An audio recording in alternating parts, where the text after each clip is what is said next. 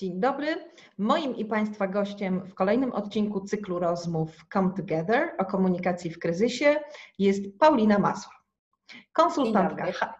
Dzień dobry. Cześć Paulina. Konsultantka HR i employer brandingu.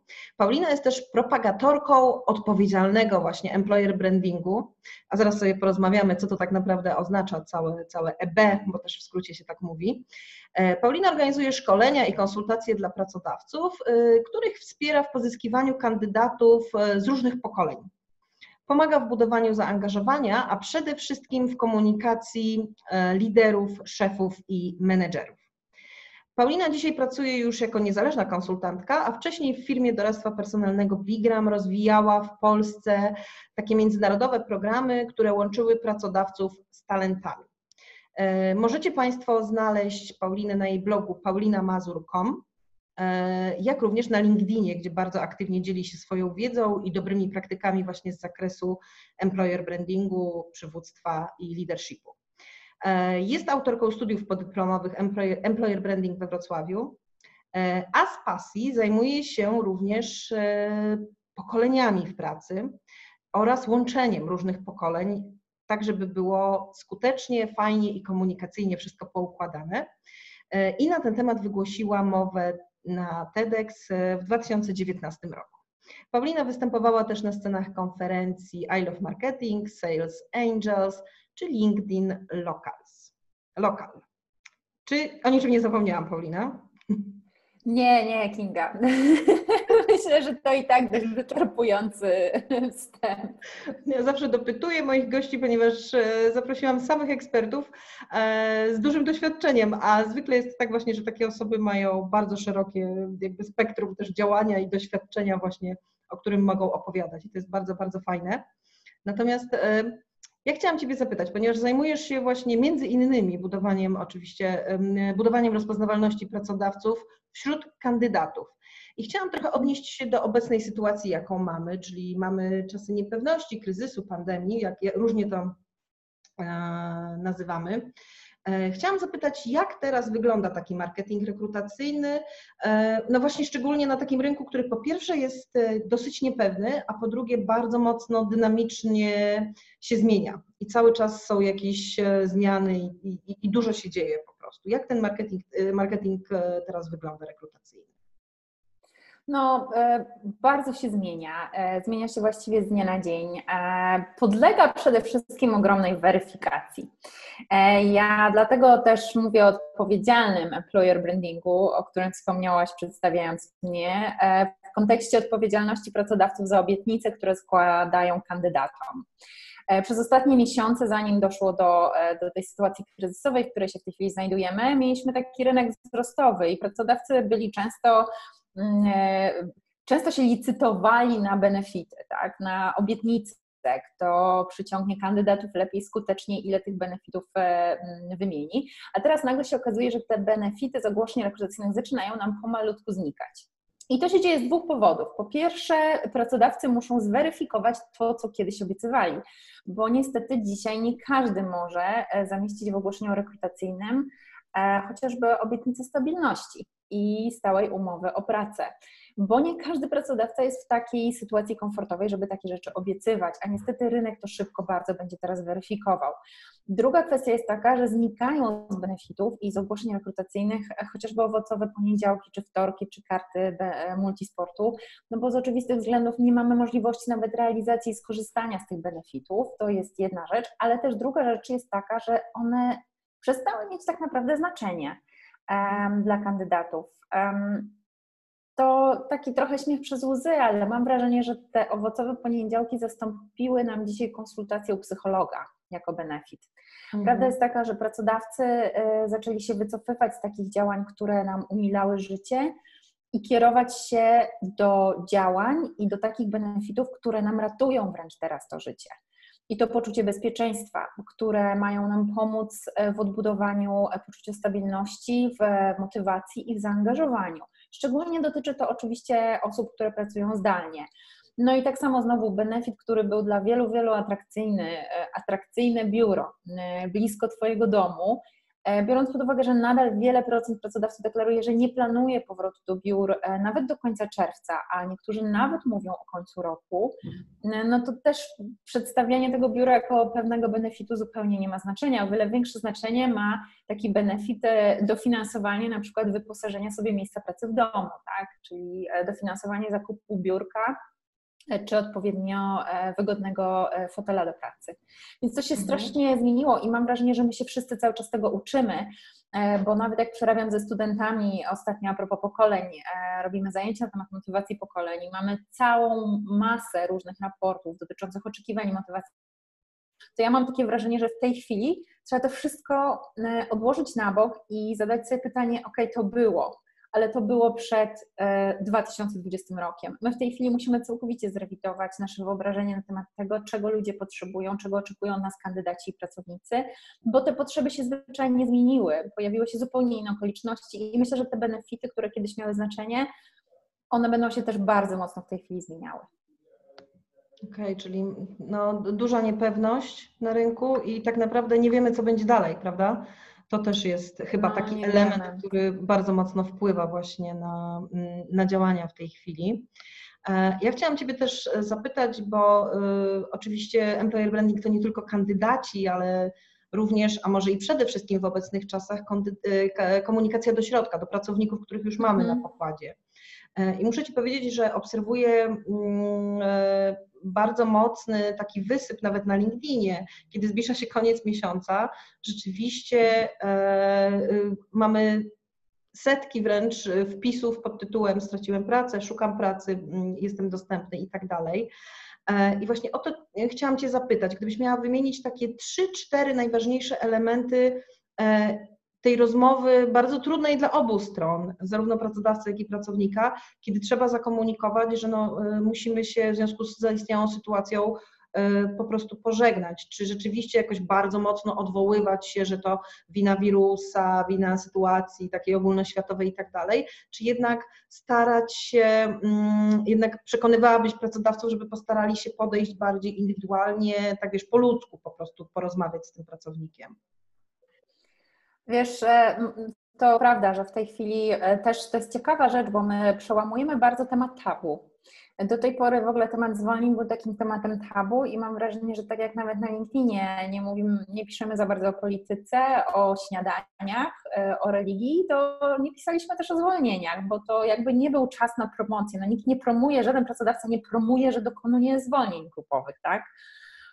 W związku z tym też bardzo ograniczony do tej wymianę na praktyk z tymi e, zwolnieniami. W dużej mierze e, ja mam też takie wrażenie, że pracodawcy są nieprzygotowani do tych zwolnień. E, menedżerowie nie umieją po prostu zwalniać, bo nie umieją prowadzić trudnych rozmów. Więc jeżeli miałabym podać takie najważniejsze rzeczy, to przede wszystkim przygotuj się do tej rozmowy. Mhm. jako menedżer, jako osoba, która ma takiego zwolnienia dokonać. Zasięgnij um, opinii, poszukaj informacji, jak to dobrze przeprowadzić, przygotuj sobie strukturę takiej rozmowy. E, są konkretne zasady dotyczące komunikacji mm, zmian, które trzeba w tym momencie stosować, skrypty wręcz, jak taką rozmowę przeprowadzać. To są sprawdzone e, rozwiązania, do których trzeba się dostosować, do których się po prostu trzeba przygotować. Do takiej rozmowy się przede wszystkim trzeba przygotować. E, po drugie, operować rzeczywiście kontekstem, czyli pokazać ten kontekst, w którym my jesteśmy, bo być może wszyscy wiemy, że jest trudna sytuacja, jest e, sytuacja kryzysowa, ale nie wiemy, jak to dotyka daną naszą firmę. Pracownicy nie mają e, oglądu i wglądu w wszystkie dane finansowe firmy. My możemy na przykład czuć, że ok, no sprzedaż nam jakoś nie idzie, ale my nie wiemy realnie, jakie to są kwoty, jak, jak to się przekłada na zadłużenie na przykład przedsiębiorstwa. Więc trzeba podać kontekst e, osobie zwalnianej, dlaczego w ogóle do takich decyzji dochodzi, z czego one e, wynikają, tak? Czyli na przykład, że no nie wiem, od trzech miesięcy nasze obroty spadły o 100%, tak? Jesteśmy w tej chwili, poziom zadłużenia jest taki, po prostu no nie ma, nie ma. Z tego to, to, to nikt nie naleje. E, po trzecie, operować konkretami to też jest bardzo ważne i myślę, że to jest znowu wyzwanie dla osoby, która taką rozmowę prowadzi, trzymać się konkretów, trzymać się scenariusza i nie tworzyć różnych takich wycieczek, do których często jako ludzie mamy ogromne predyspozycje, czyli mm, tego pocieszania, e, poszukiwania jasnych stron w sytuacji, no ten pracownik zwalniany, on raczej nie dostrzega w tej chwili jasnych stron i to nie jest mhm. odbierane dobrze, jeżeli my za wszelką cenę, jakby też nawet często kierując się dobrą, dobrymi intencjami, chcemy tą osobę pocieszyć, ale to naprawdę nie jest czas i miejsce.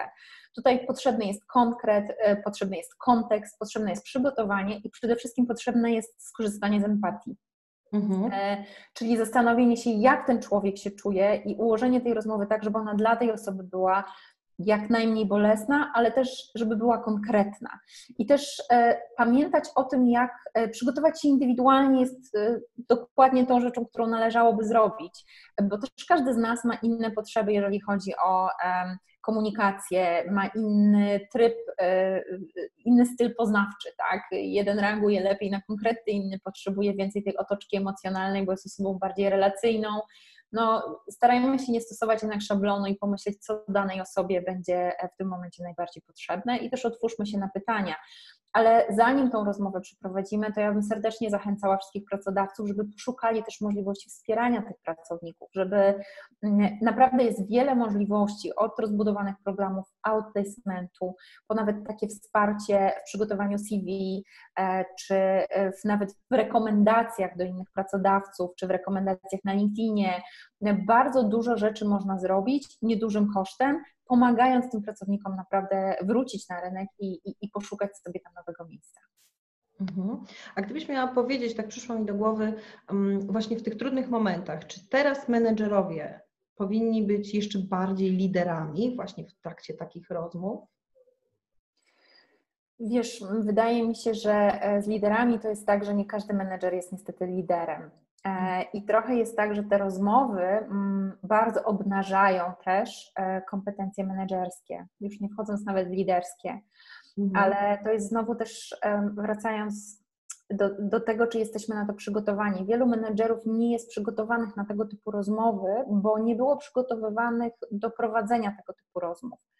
Bo być może do tej pory świetnie się sprawdzali e, w rolach zarządzania zespołem, egzekwowania wyników, motywowania, budowania zaangażowania, i taka sytuacja, w której musimy kogoś zwolnić i musimy też zarządzić tą komunikacją wokół tego zwolnienia, zarówno do osoby zwalnianej, jak i do osób, które pozostają w zespole, jest takim momentem testu na to, na ile te rzeczywiście umiejętności się ma, albo na ile się te umiejętności szybko potrafi nabyć i skorzystać też z tej empatii, często skorzystać po prostu z wyobraźni i przewidzieć pewne skutki swoich, e, swoich słów też, a nie tylko czynów.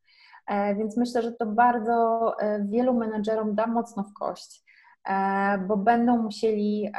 To są trudne przeżycia. No, no każdy, mm. kto też kiedykolwiek dokonał zwolnienia, wie, że to, to, to potrafi być też traumatyczne przeżycie dla osoby, która takich zwolnień dokonuje. To, to nie jest dla nikogo przyjemność. Też menedżerowie muszą sobie z tym w jakiś sposób poradzić i dla nich to też na pewno będzie trudne. Więc myślę, że jest tam potrzebna też taka empatia obustronna, bo e, sytuacja jest taka, że e, nie wchodząc w dyskusję, czy ją się dało przewidzieć, czy jej się nie dało przewidzieć, ale często naprawdę nie jest zależna od nas, że te zwolnienia muszą mieć miejsce. Więc myślę, że tu też jest potrzebna taka empatia ze strony pracowników, jeżeli do takich decyzji dochodzi, szczególnie też ze strony tych, którzy pozostają, bo, bo wiele, wiele biznesów, ja znam wielu właścicieli, szczególnie MŚP, którzy walczą w tej chwili o organizację e, mm, nowego biznesu, ale też walczą o miejsca pracy, które, które mają w organizacji. Paulina, na koniec mam e, pytanie, które zadaję wszystkim swoim gościom. E, właściwie to nie jest pytanie, tylko prośba o dokończenie mhm. zdania. Komunikacja w kryzysie jest ważna, bo bo lepsza zła wiadomość niż brak wiadomości. ale tak e, serio też rozwinęłabym to, bo, bo dla mnie to jest bardzo ważne. Ja też dużo o tym teraz piszę i, po, e, i e, z jednej strony doceniam i promuję dobre praktyki pracodawców w obszarze komunikacji, ale też nawołuję tych, którzy jeszcze tego nie robią, żeby się tym zarażali i tą komunikację prowadzili. E, komunikacja jest nam potrzebna do odzyskania poczucia bezpieczeństwa. E, my, jako ludzie, po prostu, jeżeli nie mamy informacji, e, to budzi nasze lęki, budzi nasze niepokoje. My potrzebujemy jakiejkolwiek informacji. Cenimy liderów, którzy potrafią nam powiedzieć: OK, my też nie wiemy, co będzie jutro, ale jesteśmy tutaj razem. OK, mhm. zobaczmy jutro. Jutro, my nadal nie wiemy, co będzie jutro, ale jesteśmy w tym razem. To naprawdę pomaga, bo to jest uspokajające. Plus jeszcze do wszystkich nieprzekonanych jeszcze jeden argument, szczególnie jeżeli chodzi o marki. E, na podstawie badań e, kryzysu po 2008 roku okazywało się, że te marki, które się komunikowały z konsumentami, odzyskiwały pozycję rynkową dziewięciokrotnie szybciej. Odnosiłabym to do pracodawców. Kryzys minie, nad pandemią zapanujemy i do pracowników, z którymi nawet się dzisiaj czasami rozstajemy, będziemy chcieli wrócić. I teraz pracodawcy, którzy o tym e, zapominają albo dzisiaj wolą milczeć, wpuszczają swoich pracowników i kandydatów w ogromną strefę e, poczucia niebezpieczeństwa i takiego dyskomfortu i mhm. utraty zaufania. E, ja nie będziemy w stanie za dwa lata prowadzić takich na hura kampanii marketingowo-rekrutacyjnych, bo ludzie niestety będą pamiętać, że milczeliśmy wtedy, kiedy potrzebowaliśmy tej komunikacji od marek najbardziej. Więc milczenie w tej chwili to jest ogromne ryzyko dla każdej marki. To jest po prostu ryzyko utraty zaufania, jak mawiają marketingowcy brutalnie, jeżeli cię nie słychać, nie widać, to znaczy, że nie jesteś nikomu potrzebny. Dokładnie tak. Nie wiem, czy to optymistyczny akcent. W kontekście nawoływania do komunikacji to taka przestroga, tak. ale myślę, że warto y, popatrzeć, jak dużo tej komunikacji też mamy i takiej nowej, takiej mhm. inspirującej, i na nią bym patrzyła, żeby się nią zarażać. Paulina, bardzo, bardzo Ci dziękuję. O employer brandingu i o komunikacji w kryzysie pewnie mogłybyśmy rozmawiać jeszcze przez kolejne parę godzin. E, dlatego mam nadzieję, że to nie ostatnie nasze spotkanie i pewnie będzie jeszcze okazja, żeby gdzieś się złapać na łączach. E, a może niedługo i w realnym świecie, jak ruszą jakieś konferencje w końcu i spotkania. Oby. Oby jak najszybciej. Oby jak najszybciej. za tym tęsknimy, prawda? To prawda, to prawda. Bardzo, bardzo, Ukazał... bardzo dziękuję, że chciałaś się podzielić swoim doświadczeniem e, i wiedzą i wskazówkami bardzo konkretnymi. To na pewno się przyda naszym e, widzom i słuchaczom. E, I do zobaczenia. Dziękuję za zaproszenie i do zobaczenia.